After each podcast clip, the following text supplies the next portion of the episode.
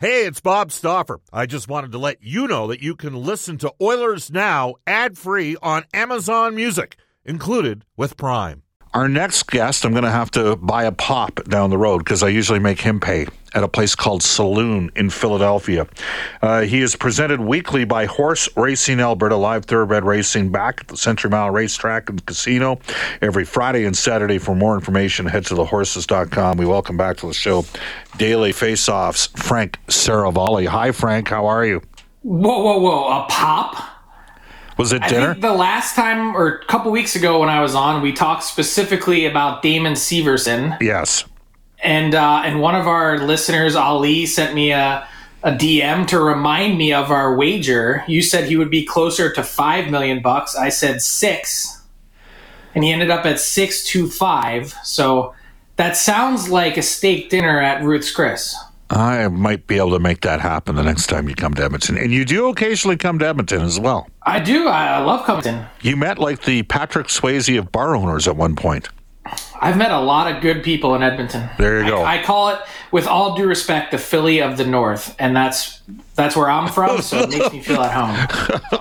Hardworking people that care about their sports team. And aren't afraid to speak their mind? Yep. Nothing wrong with that, right? Hey, Go for uh, like I said, from a blue collar town, so I get it. it. All right. So uh, tonight, the Vegas Golden Knights have a chance to wrap it up. Uh, they played within the rules that were dealt. Uh, they basically got two extra players as a result of the fact that Mark Stone went on LTIR. Those two players were Ivan Barbashev and Teddy Blueger, and that's only because they struck out trying to get bigger games. Like they they tried to, as you know, get bigger players.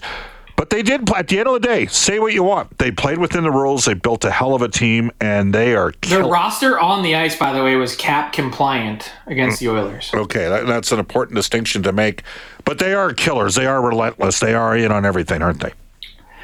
They are, and what I really admire about the Golden Knights is their courage of conviction. That when you think about how this team was built and how aggressively it was built, six years ago when they went to the Stanley Cup final, there's only six guys left from that team, the original Golden Misfits. And if you think about the pieces that they've acquired since then, Alex Pietrangelo via free agency, Jack Eichel via trade, Mark Stone via trade. They really placed some, pardon the Vegas pun, some huge wagers on those players. And they've built their team as a result, really revolving around those three guys. And it really seems to have paid off. They kept the players that they needed to keep. They said goodbye to a lot of really good players. Part of it for cap reasons, uh, part of it because they they were picking the guys that are on their roster over those guys, and it's really worked out for them in a big way. Like you got to remember, one year ago, it sounds far fetched. This team was out of the playoffs, and we were talking about a potential general manager change because their owner and Bill Foley had conducted a long review into Kelly McCrimmon's work and was considering the change. I mean, they didn't really do much last summer other than bring in Adin Hill for a fourth round pick before camp started because they knew they weren't going to have Robin Lehner. This is a team, aside from the coaching change, that's mostly the same as last year. Yeah. I'm such a genius. I had a miss in the playoffs in the Pacific Division. So, I could have seen it. A lot of people made the prediction. Like, we were thinking Logan Thompson and Adin Hill, those are your two goalies. yeah. Yeah, it's it's crazy. And you know, now we we And heard Mark Stone wasn't even healthy for most of this year. we uh yeah, we heard uh Wayne Gretzky on yesterday's show. Uh I you know, to that. Oh, you heard that segment. Well, well, Yeah, I th- tuned in. Thank you for listening. And we also had Mattias Ekholm on, and you could hear sort of the, the pain in, in Ekholm's voice. And he said, like, you know, we're. So the question I have for you, Frank, is are the Oilers. I think we both think Vegas is going to close this thing out tonight. By the way, do you have any further information on the status of M- Matthew Tkachuk, or what do you think? I don't. My, you know, I would say my hunch would always be that Matthew Tkachuk, like the gamer of all gamers, is going to find a way to play. But there was one sequence at the end of the game as the buzzer sounded where he sort of got into the melee that w- unfolded, Yep. that it almost looked to me like a guy that knew he wasn't going to be able to play the next game hmm. and was just throwing everything away to abandon. But maybe I'm crazy for thinking that. All right. So, assuming Vegas wins this series, Okay. now Elliot, and I don't, I don't recall if you said this, but Elliot point blank said it on the show. He thought Vegas Edmonton was the Stanley Cup final. Whoever won that series was going to win the cup. Did you say something similar at some point, or I, I don't? I did not. You did not. I uh, did think whoever won the West would win the cup, though. Okay. Uh, on uh, just because of the fact that you know Boston had been taken out, or what was your Yeah, Boston was out. The Leafs were out. I just thought the real big dogs in the East were taken out. and Carolina obviously was banged up. So what does it mean for Edmonton? How, if you're Oilers management, what should you be thinking uh, as you see Vegas? Should should there be frustration and anger that you know, geez, that could have been us? I mean, it was two two after two games. The Oilers had blown Vegas out in both of their wins. What do you think?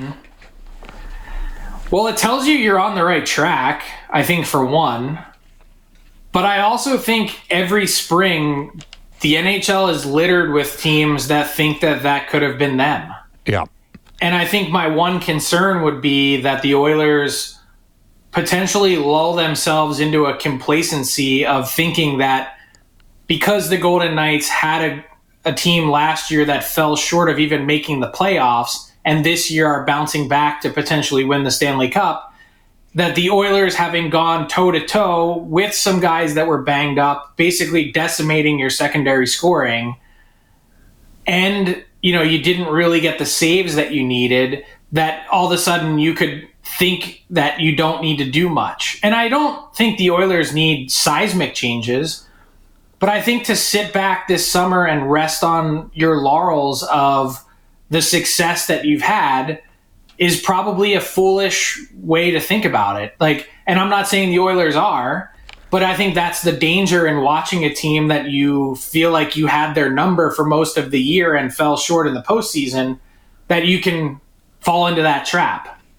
I, I just think there are a number of incremental 1%, 5% changes that the Oilers can make that if you pile up enough of them, that they can be incrementally better next season. well, you're going to have to grind if you're going to do that. I think that's a fair assessment.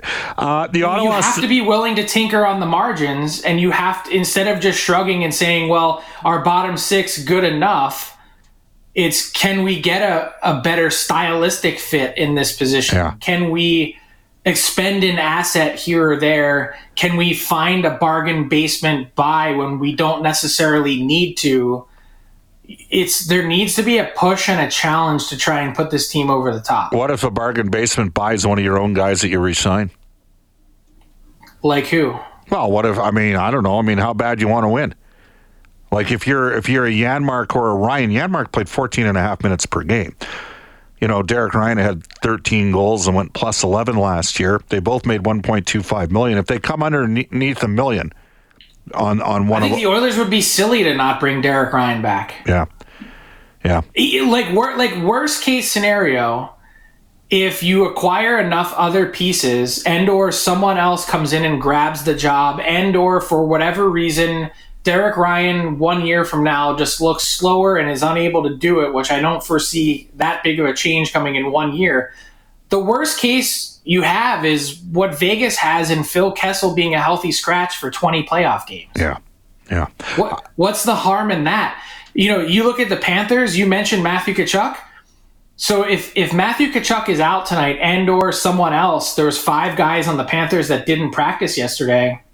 They got to turn to Grigori Denisenko, who's a 2018 first round pick that barely has any NHL experience, or Givani Smith, who also is limited in NHL experience. Like And a limited looking player. at it like wouldn't it be nice to have a Phil Kessel sitting on your bench to say, hey, not to say Derek Ryan is that, but someone that you trust. Well, they, they don't just have Kessel. They got Paul Cotter who had double digit goals as well. All right, Frank, let's uh, switch to the here and now and some stuff that you've been talking about and writing about here over the last couple of weeks. Uh, it, it appears as though the Ottawa, well, it, Michael Andlauer has got the team. Um, what's your take on that? I feel like he was the anointed choice from the NHL from the very beginning. Yep. Um, it also felt like he knew that and put in the lowest bid. I don't want to say on purpose, but through the first round of deposits and bidding, he was at 850 million bucks and I think that's why this process dragged on as long as it did was really the guy that the league wanted to see in that spot, which always holds a big sway, was the guy bidding the least. And that can be problematic, I guess, but Yep. I also think that in order for that team to be successful, it, really any team to be successful, you've got to have great ownership. Like there's a direct correlation between the Tampa Bay Lightning winning back-to-back Stanley Cups and Jeff Vinik being one of the best owners in pro sports. It's just it's it's fact. You can draw it on a map. Um, with the Sens, this is going to be a fascinating scenario that unfolds, not just from a front office perspective and on ice product, but this is a small market Canadian team whose revenue has mostly been in the toilet. And part of that has been because of the previous steward of the franchise, not to dance on, on Eugene Melnyk's grave, but even in the market, the, the total feel around the team changed once he passed away. Yeah. So I'd expect a huge uptick in in Sen's buzz and and popularity. Um, I'd ex- within the market, but also then with whatever comes next, new arena, team on the cusp of being a playoff team, building it the right way, all those things that go into it. And then you ask, okay, what other changes is Michael Andlauer, who's been at like I've been going to NHL Board of Governors meetings for years. He's been at those meetings. He's had a seat at the table as a minority partner of of the Montreal Canadiens, a piece that he now needs to sell in short order. Uh, what sort of changes do you see them having? I mean, Well, I think the big one is is one that I brought up a few weeks ago when the Oilers season ended. Steve Staios is a is an Oilers employee that has popped up on the radar of a few NHL teams, but none more notably than the Andlauer group because he's not just someone that Michael Andlauer won a championship with in Hamilton in the OHL, but is also someone that's been a business partner and they know each other well, uh, and the roots are deep. Steve Staios is a well-respected hockey guy, and so I think the Oilers have a decision to make, and it's it boils down really simply: what is the plan for one year from now? With Ken Holland having one year left on his contract and no indication to this point that he's interested in working beyond that. He used the phrase, I don't invest in green bananas at his own press conference, which would seem to suggest that he's intent on not working past the end of that deal, at least in his current role. yeah. So, if that is indeed the case, then if the Oilers are going to be in this spot one year from now where they're looking for someone to replace Ken Holland, then and they view him this is another if if they view Steve Staios as someone that could be in that position or a candidate for that position, do they step up and make a move now or do they let him walk and go join the Ottawa Senators to help steer their ship? Yeah. So there is a decision to make, and I would say park Steve Staios for a moment off to the side and have the larger conversation of where are the Edmonton Oilers heading next? Who's going to be running this team? And once you have that answer, then come back and have the conversation about Steve Staios. Interesting. All right, Frank. Now we're going to switch. Well, actually, we're going to stay in Ottawa. Alex DeBrincat, what are you hearing? Represented by Jeff Jackson. Yeah, so he's someone that I think has been seeking clarity. I think a lot of people view Alex DeBrincat as someone that um, may not be long for Ottawa, may not have a ton of interest in re-signing there, and he's at least to this point been diplomatic and said, "I can't until I know who the owner is going to be, who the GM is going to be, who the next coach is going to be." And by the way, in parentheses. Um, given Michael Andlauer's connections to the OHL, a lot of people seem to think that that is good news for DJ Smith, that he may be back as Sens coach, Right. um, if that is indeed the case. And I also think, by the way, this relates back to the Staios point with the Oilers. There's a procedural element to all of this that may not come together as quickly as everyone hopes. I checked in with the NHL this morning to ask if it's a possibility that this deal could be approved by the Board of Governors by next Wednesday's scheduled meeting. And I was told that's, quote, highly doubtful. Right. So it's think of it like you basically today, Michael Andlauer and the Sens have come to an agreement of sale, an agreement to purchase, just like you would a house. And then it takes 30, 60, 90 days, whatever it might be, to actually get to the table where you close and button everything up. That's not great, not a great spot for the Sens to be in, given that if they are going to make changes, Michael Andlauer isn't officially holding the keys. Do you want Pierre Dorion, if that's the case, still making the calls and making the trades and selections? So there's a lot that goes into this. Um, but to to get to your other point, like um, DeBrincat, like they they're getting some clarity. I, I still think it's a real good possibility that he ends up being moved. Which, by the way, this is going to sound funny to say, Bob. I wonder if that might also be a blessing in disguise for the Sens because how many eight million dollar players can they afford on their roster? Right. You begin to get pretty top heavy, or at least you run into cap consequences somewhat quickly when you reach five or six guys in that pay range. And they're knocking on that door after DeBrincat's there long term. The question is for a team that traded the seventh overall pick and a second and third to have the one year of the Alex DeBrincat experience and not make the playoffs, how can you find a way to straddle the line of recouping what you lost while also getting a piece that can help you next year as you try and bounce into the playoffs. Yeah, it's going to be a tricky one for them. Frank Seravalli for the horses and horse racing. Alberta Bob Stauffer with you on Oilers now. Winnipeg or Calgary? Which team's going to be more interesting to watch in the uh, from a player? And by the way, we are going to have Ryan Huska coming up today at 1:35, the new head oh, coach. Wow. We had Craig Conroy on. I know you had Craig on your show as well. Um, which team do you the think? Flames helping out Oilers now. Who says you can't be friends in Alberta? Hey, it's the battle for Alberta, not the battle of Alberta. That's what I used to say back in the 0405 lockout year. So tell me this. I think Winnipeg's, uh, there, there's going to be more movement in Winnipeg than Calgary. What about you, Frank? I agree. I also just don't know that I know enough now to fully be able to say the Calgary answer with any degree of confidence at the moment because I think there's still a few things lingering out there and, and answers that Craig Conroy needs to get. There's a reason why Ryan Huska, the day he was officially announced as Flames head coach, was one of his first calls to make was Elias Lindholm. That's a big one. That's a number one priority for the Flames. Um, but Winnipeg, to me, I, I look at their team, and there's two ways to look at where the Jets are at.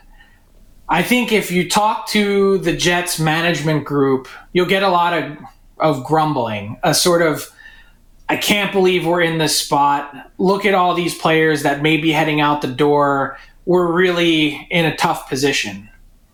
Whereas I look at it in a totally different way. And by the way, I think there's a real good likelihood, a 50% shot, that all four of the guys that are on our trade board, whether it's Hellebuyck, Scheifele, Dubois, and Wheeler, I, I, think there's a real good chance that all four are playing elsewhere by the time the puck drops in October. Wow. Seismic changes, and that would excite me. Yeah. You're Kevin Cheveldayoff. You've been the only general manager this team's ever known since it's been back in Winnipeg. And for the first time in six years, eight years, whatever it might be, you have a chance to sit at the table and remold this team sort of like Play-Doh. Where is this where are we heading next? Who what's the next instead of Jets 2.0, what's Jets 3.0 look like?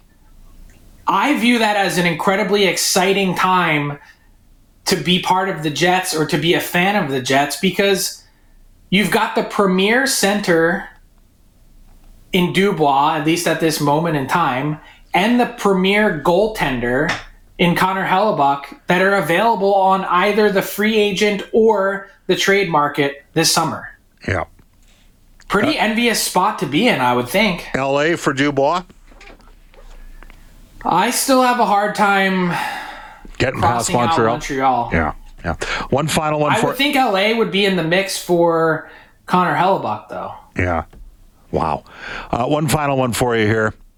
Uh, circling back, we started with Philadelphia, and we'll finish with the Philadelphia story.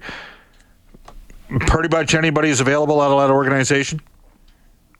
I, I think I said it last week with you. They're Yeah, taking did. calls on everyone. All right, so you know I've They've always. all got different price points. What's the price point for Travis Konecny? Because you know what now he, he's costly. He's five and a half million for two more years. Uh, is this a player you think could be moved before the start of the season? Everyone's available. I think he could be moved, yes. And I would say he is, I think, far and away the most expensive piece on the Flyers. Okay. It's going to have to be a haul for a guy that is incredibly scrappy. Um, some, you know, I think the only thing that leaves you longing for Travis Konecny is the consistency. Yeah, but he Some has games scored. he looks like Brad Marchand, and other games he doesn't.